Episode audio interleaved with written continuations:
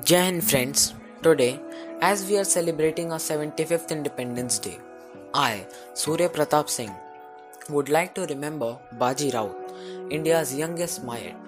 Yes, Baji Raut, who was killed by British police at the tender age of 12. It was the fateful night of 10th October 1938. The Prajamandal People's Movement activists started a protest outside the Bhuban police station in Dhenkanal following the arrest of a few innocent villagers who were fighting against the oppression of the king. The British policemen opened fire at the protesting activities, killing two. Contrary to the belief of the policemen, undeterred by the killing of the two of their fellow men, the crowd swelled, outnumbering the police force. The small troop of British policemen realized they won't be able to control the angry members of the Prajamandal movement and planned to flee.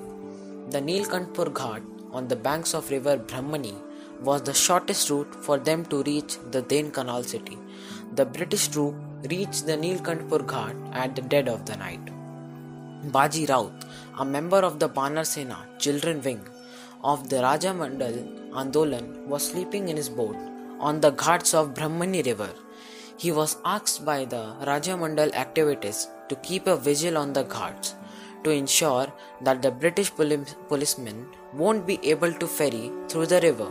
The British troop ordered Baji Raut to ferry them across the river, to which he replied, This boat of mine belongs to Prajamandal. It cannot be hired out to you, the enemy of the people. The 12 year old was courageous enough to face the rifles of the British force.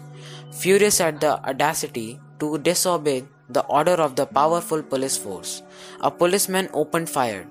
Two other boatmen, Lakshman Malik and Fagu Sahu, were also shot dead.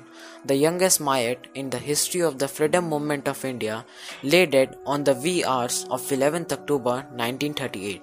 The incident shook the entire nation.